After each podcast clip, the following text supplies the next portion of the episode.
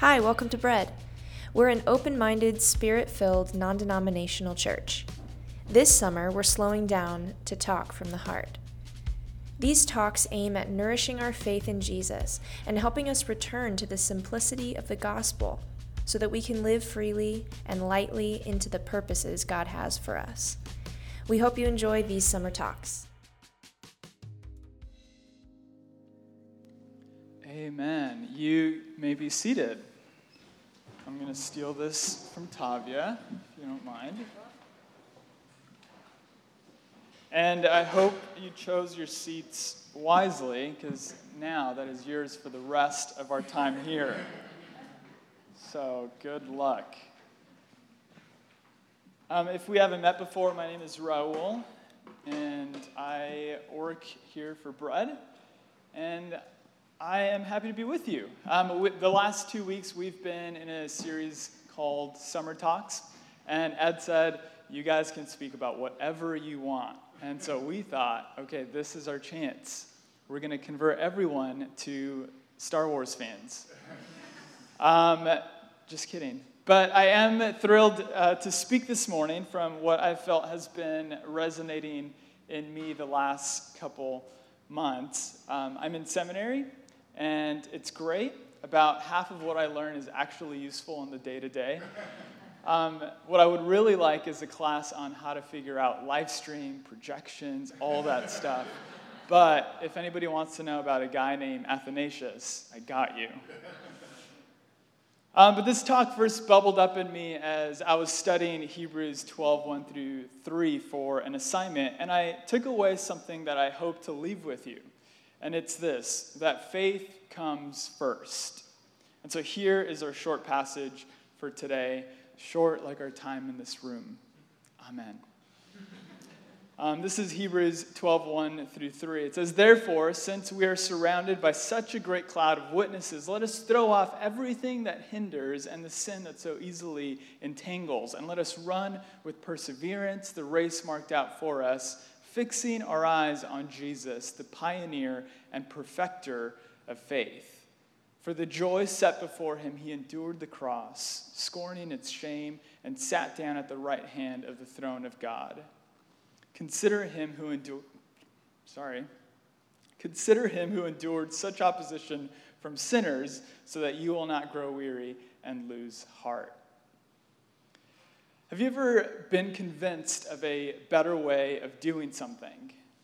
When Ash and I were first engaged, we were looking for apartments, and she was adamant that the apartment that we would move into had to have a dishwasher. And I was convinced that dishwashers were a luxury. I believed that they wasted water, and I believed that they didn't really clean dishes that well.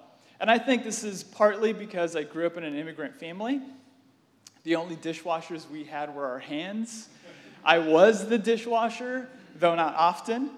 Um, and so I was resistant to this at first. But when we eventually moved into our first place together with the dishwasher, I saw the potential that it had. I saw that it actually cleaned and polished dishes better than, uh, better than I ever cared to do.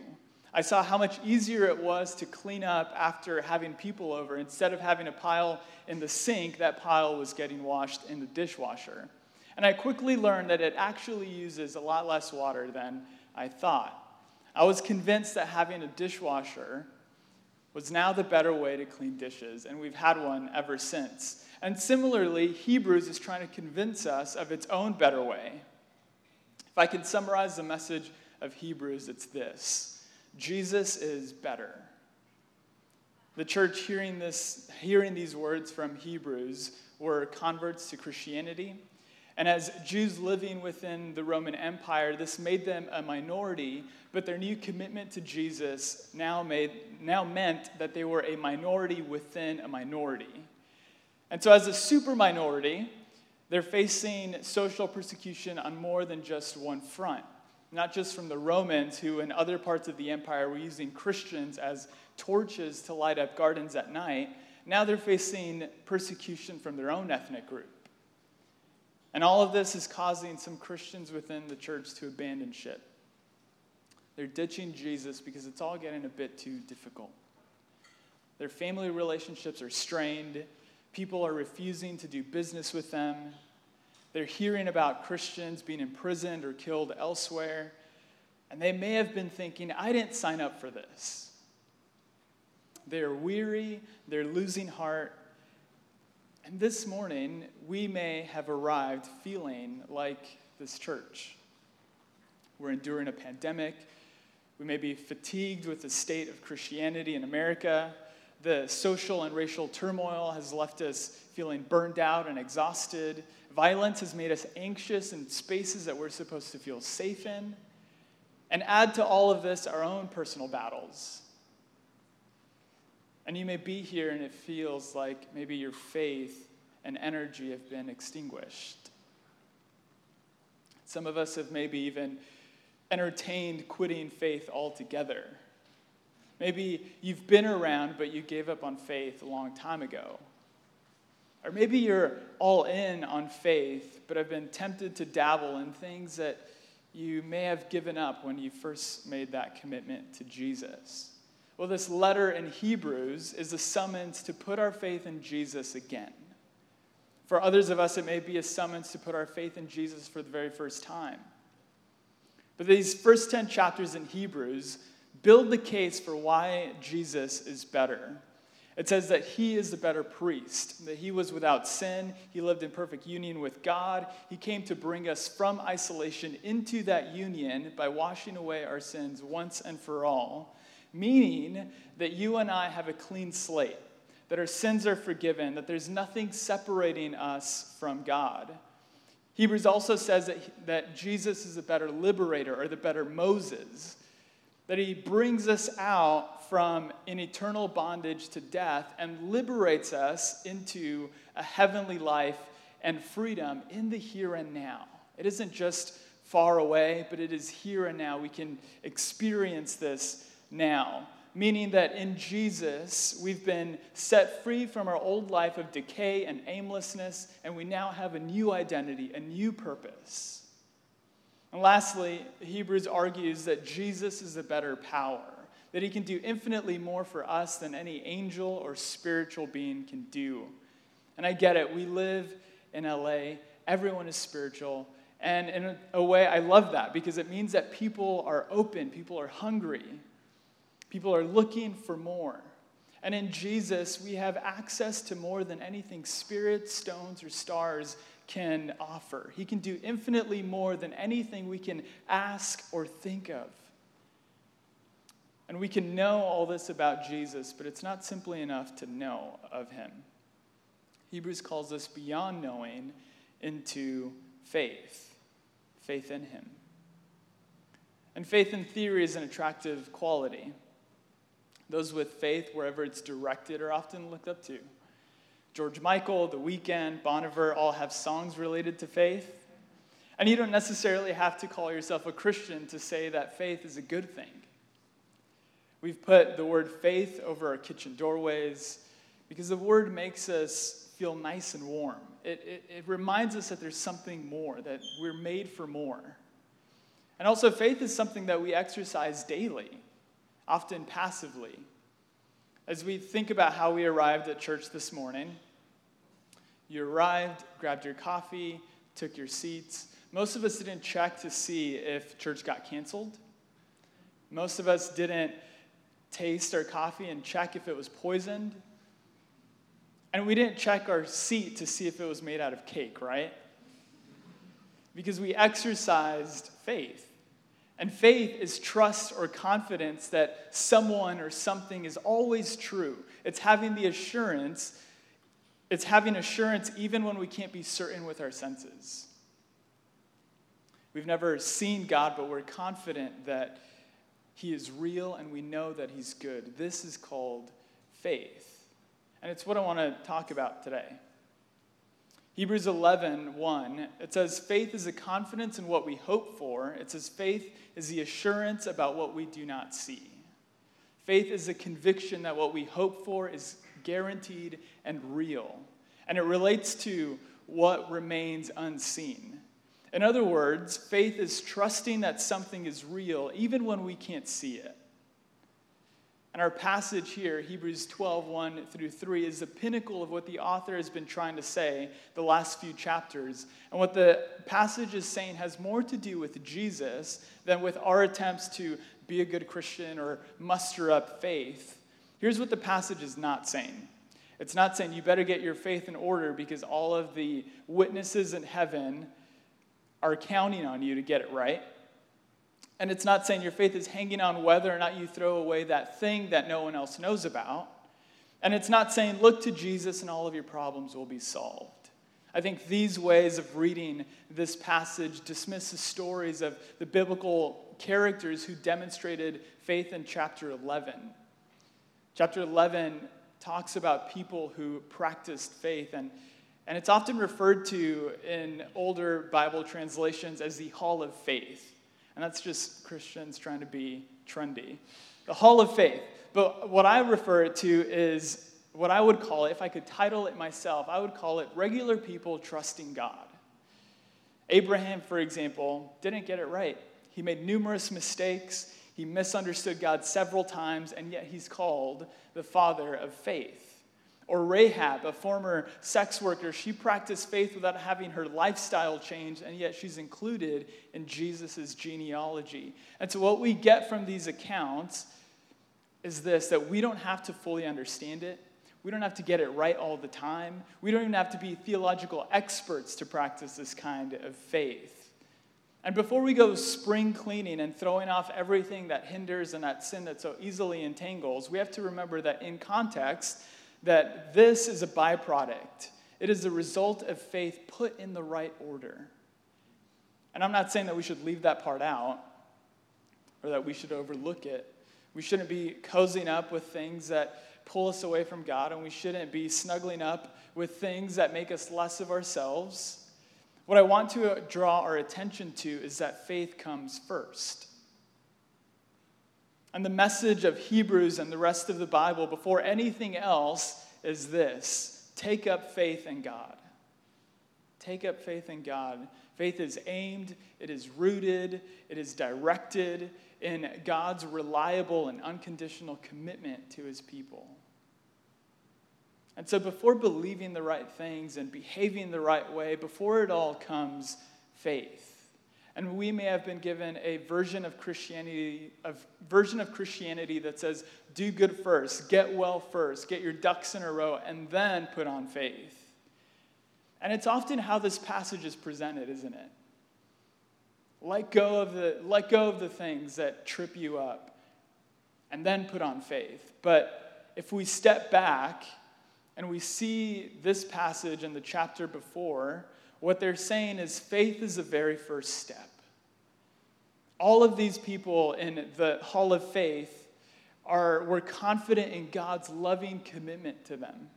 They were assured of God's goodness. They were convinced that God would do what he said he would do.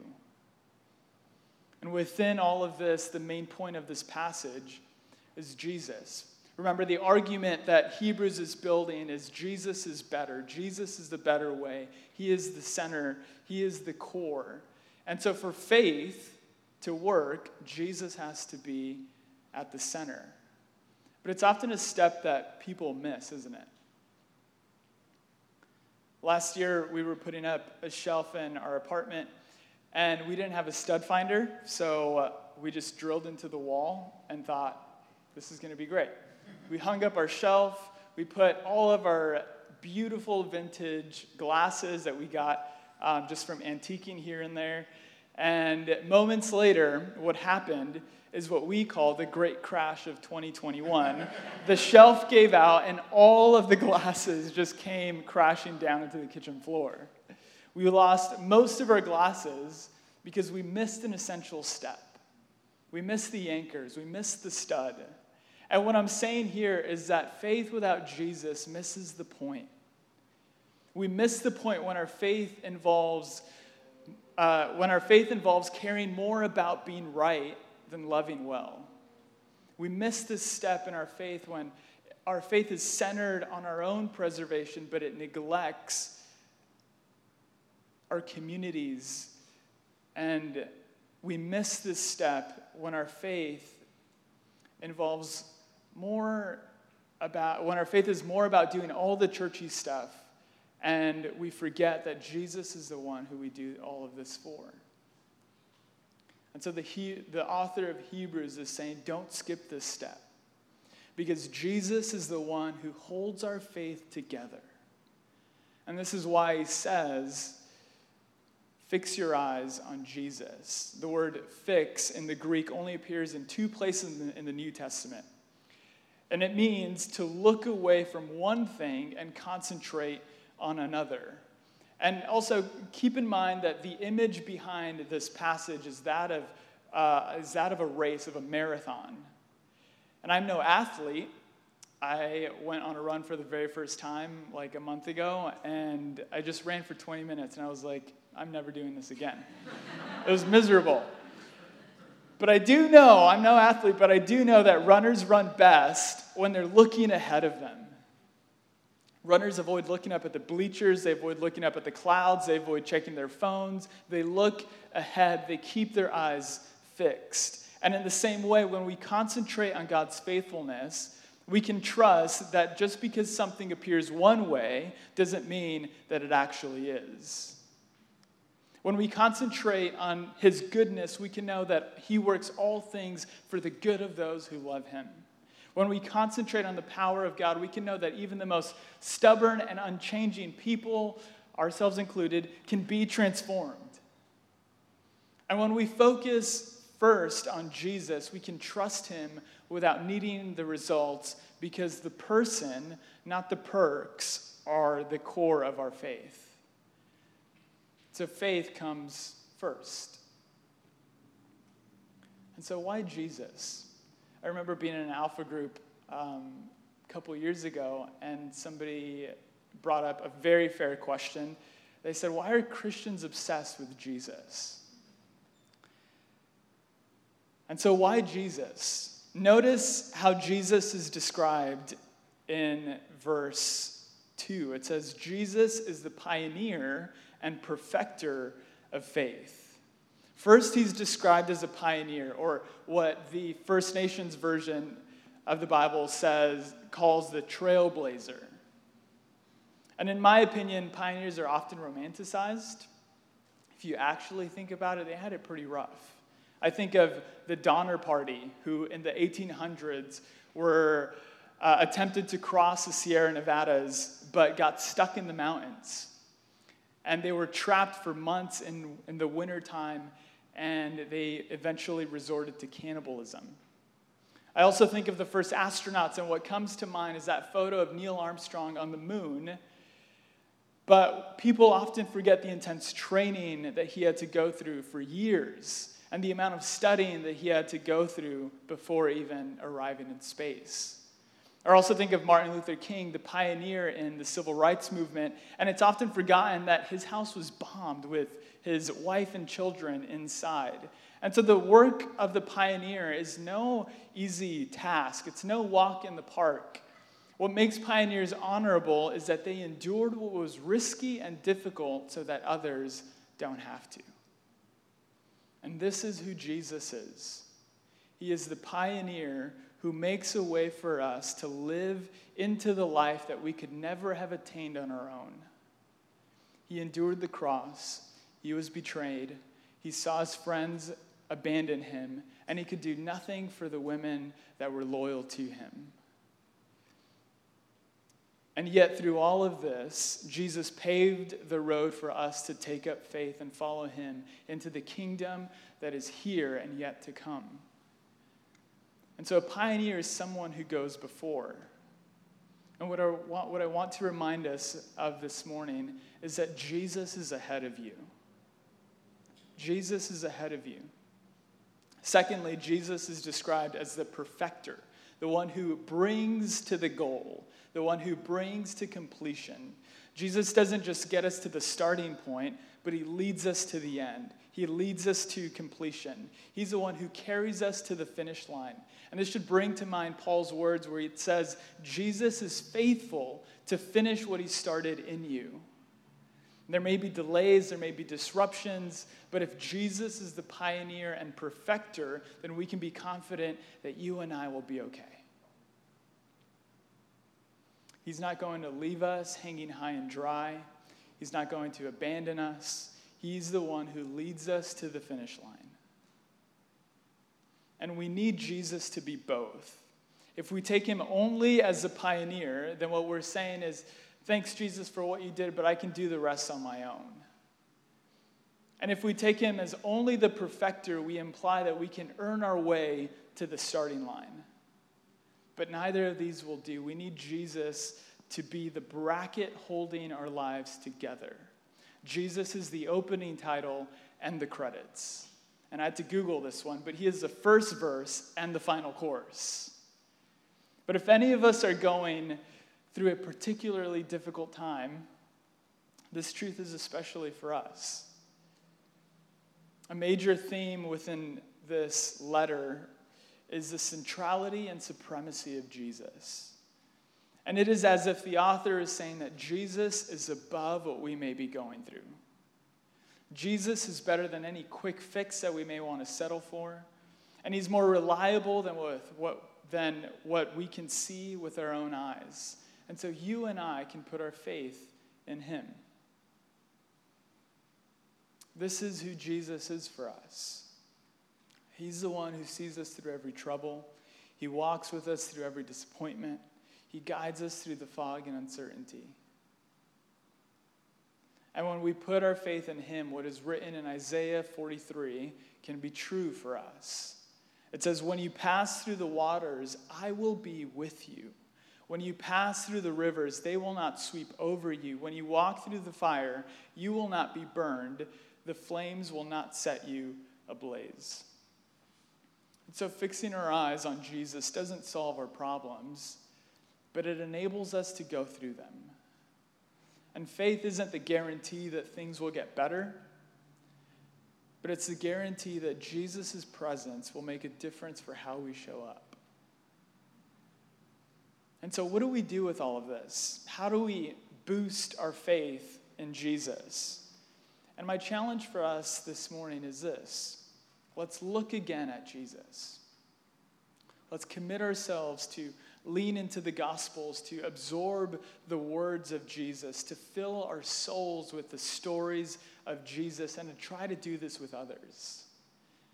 Because what increases my faith is hearing about what Jesus is doing and what he has done. And so let's share stories among ourselves about what he's doing, because this raises our faith. A few weeks ago, a friend of ours here told me about a recent doctor visit that they had. And they had gone to the doctor because they were in a really bad uh, car accident that left them with some damage in their neck. And they were ass- assigned, prescribed, I don't know, um, these kind of neck exercises that they were supposed to be doing. And the pain was gradually getting worse. Um, and this person, this friend of ours, had come to an Alpha Day away and received prayer and had a powerful experience. And the following Sunday, came up to the front, had a powerful experience. And that following Monday, when they went to go see the doctor, the doctor said, Hey, I'm really proud of you for doing your exercises. Like your neck is fully recovered. And this friend of ours had to admit, actually, I hadn't been doing the exercises all that well. I've just been getting prayer. And so, this is what Jesus does. This is the grace and power of Jesus. And so, next week, we start a new series called Jesus with People. And throughout this series, can I encourage us to spend a bit more time um, in these stories that we talk about? As we see Jesus, our faith increases and we shed the things that trip us up and we do exciting things for his kingdom. And our world needs people of faith, faith even as small as a mustard seed. Um, so, with that, if I can have the team come up.